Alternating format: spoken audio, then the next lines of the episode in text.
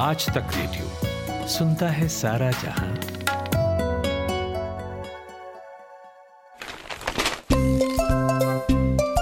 आज के अखबार।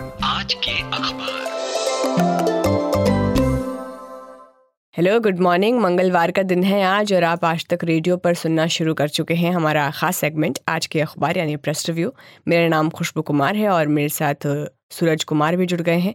Good morning Suraj. सबसे पहले देश के अखबारों से शुरुआत करते हैं।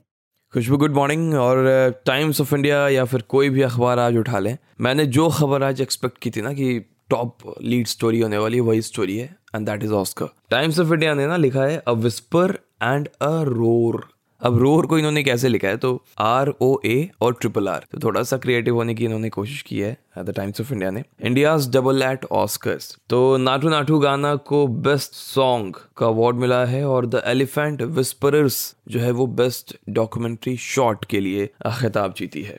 तो कल पूरे दिन आप देखें खबरों में यही ऑस्कर छाया रहा है कल और आज हर अखबार में यही पहले पन्ने पर स्टोरी है। इसके अलावा आप द हिंदू अखबार में आएँगे तो खबर है कि सीजीआई ने जो पिटीशन थी सेम सेक्स मैरिज को लेकर, उसे संविधान पीठ के पास भेज दिया है और इसकी जो सुनवाई है पब्लिक इंटरेस्ट में, वो 18 अप्रैल से शुरू। इसके अलावा आप आ जाइए हिंदुस्तान टाइम्स पे तो हिंदुस्तान टाइम्स पे आपको खबर दिखेगी, पार्लियामेंट में कल जो अदानी और राहुल गांधी के रिमार्क पर जो उन्होंने कैम्ब्रिज यूनिवर्सिटी में दिया उसको लेकर कि उन्होंने देश की छवि खराब की है और भी कई चीज़ें कल बीजेपी ने कहा। इस पर पूरे दिन हंगामा होते रहा कि आप राहुल गांधी से माफ़ी मंगवाए। हालाँकि मल्लिकार्जुन खड़गे ने भी कल संबोधन दिया, जो कि कांग्रेस अध्यक्ष हैं, राष्ट्रीय अध्यक्ष हैं। और उन्होंने फिर नरेंद्र मोदी के कई भाषणों को गिनाया कि क्या उनके भाषणों से देश की छवि खराब नहीं होती है। तो इस तरह के कल आरोप प्रत्यारोप लगते रहे और सदन जो है वो स्थगित कर दी गई। और आप देखें तो आज हिंदी अखबारों ने ज़्यादातर इस खबर को अपनी लीड स्टोरी के तौर पे देखा है। जैसे मैं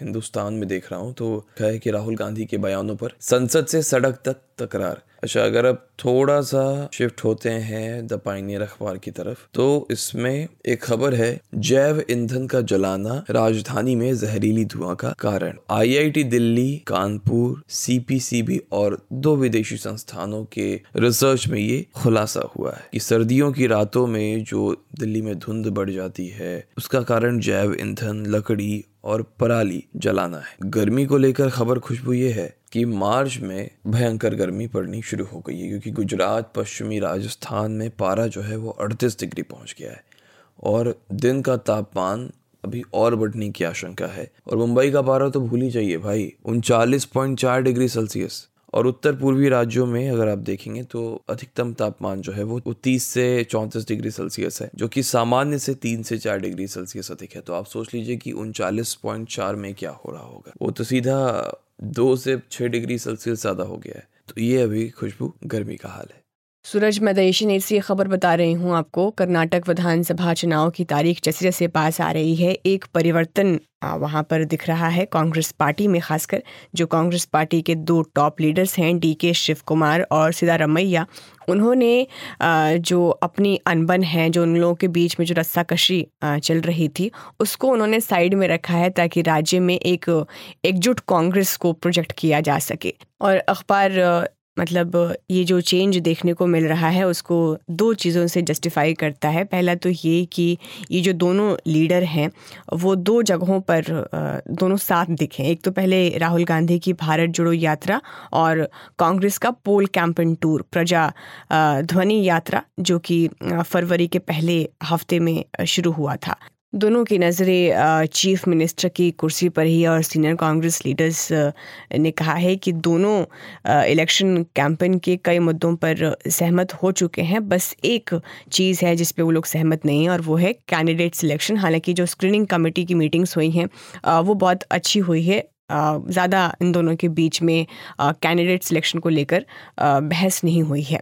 जी खुशबू, और हिंदुस्तान टाइम्स पे खबर है कि रिटेल इन्फ्लेशन जो है, फरवरी में वो सिक्स पॉइंट चार चार परसेंट रहा। हालाँकि हिंदुस्तान टाइम्स इस खबर में लिख रहा है कि क्योंकि दूध के दाम बढ़े हैं सरल्स के दाम बढ़े हैं तो आप अप्रैल में इंटरेस्ट रेट हाइक देख सकते हैं। अब इन्फ्लेशन की तो ये खबर है, लेकिन दिल्ली में विधायकों के लिए चांदी है, और चांदी इसलिए है क्योंकि उनकी सैलरी छियासठ फ़ीसदी बढ़ गई है। तो अब जो है, विधायकों को मासिक वेतन जो है, वो नब्बे हज़ार रुपए मिलेंगे और अब मंत्रियों को विधानसभा अध्यक्ष और उपाध्यक्ष के अलावा जो विपक्ष के नेता है, उनका कुल वेतन भी अब बहत्तर हज़ार रूपए से बढ़कर एक लाख सत्तर हज़ार रूपए प्रति माह हो जाए राष्ट्रपति से इसकी मंजूरी भी मिल गई तो ये तो एक बात हो गई। इसके अलावा वन रैंक वन पेंशन मामले में रक्षा मंत्रालय को कोर्ट ने चेतावनी दी है। सशस्त्र बलों की जो पेंशन भोगी है और उनका बकाया राशि है, उसके भुगतान के मामले में कानून अपने हाथ में लेने के खिलाफ रक्षा मंत्रालय को कड़ी चेतावनी दी है। और पीठ ने मंत्रालय को पेंशन की जो मात्रा है और जो उसके तौर तरीके हैं, उससे संबंधित नोट उपलब्ध कराने का निर्देश दिया है। एक तस्वीर और है जो देशन एज पर है।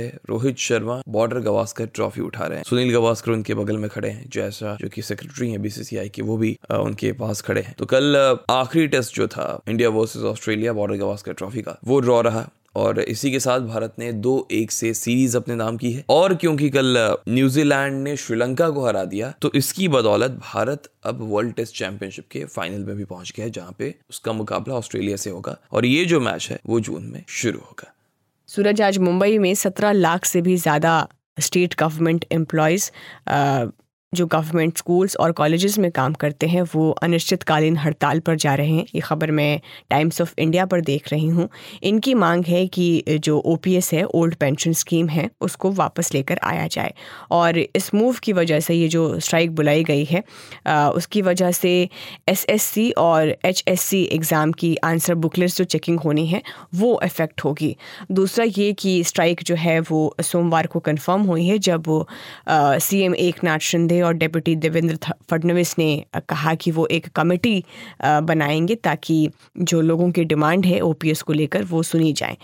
लेकिन यहाँ पर एक बयान है विश्वास कटकर का जो कि स्टेट गवर्नमेंट एम्प्लॉयज़ एसोसिएशन के जनरल सेक्रेटरी हैं। उन्होंने कहा है कि हमें आ, सिर्फ़ अश्योरेंस नहीं चाहिए हमें एक्चुअली में एक पॉलिसी अनाउंसमेंट चाहिए कि ओपीएस इम्प्लीमेंट किया जाएगा। जी खुशबू और एक खबर मैं दैनिक भास्कर से देख रहा हूँ कि महाराष्ट्र में पाँच साल का बच्चा बोरवेल में गिर गया है और एनडीआरएफ की टीम जो है वो रेस्क्यू के लिए पहुँच गई है। अधिकारियों का ये कहना है कि खेलने के दौरान बच्चा बोरवेल में गिर गया था। इसके अलावा मैं देख रहा हूँ कि मनीष सिसोदिया की गिरफ्तारी के विरोध में आम आदमी पार्टी का हस्ताक्षर अभियान शुरू हुआ है और मंत्री गोपाल राय ने ये कहा है कि ईडी और सीबीआई के पास मनीष सिसोदिया के खिलाफ कोई सबूत नहीं है। हम लोगों से ये अपील करेंगे कि वो मनीष सिसोदिया के पक्ष में आकर खड़े इसके अलावा तमिलनाडु के जो मुख्यमंत्री हैं, एम के स्टालिन, उन्होंने पीएम मोदी को एक लेटर लिखा है और जो श्रीलंका में तमिलनाडु के मछुआरों को पकड़ लिया गया है, उनकी रिहाई का मुद्दा उठाया है। वहीं इलाहाबाद हाईकोर्ट परिसर की मस्जिद तीन महीने में हटाई जाए, ऐसा सुप्रीम कोर्ट ने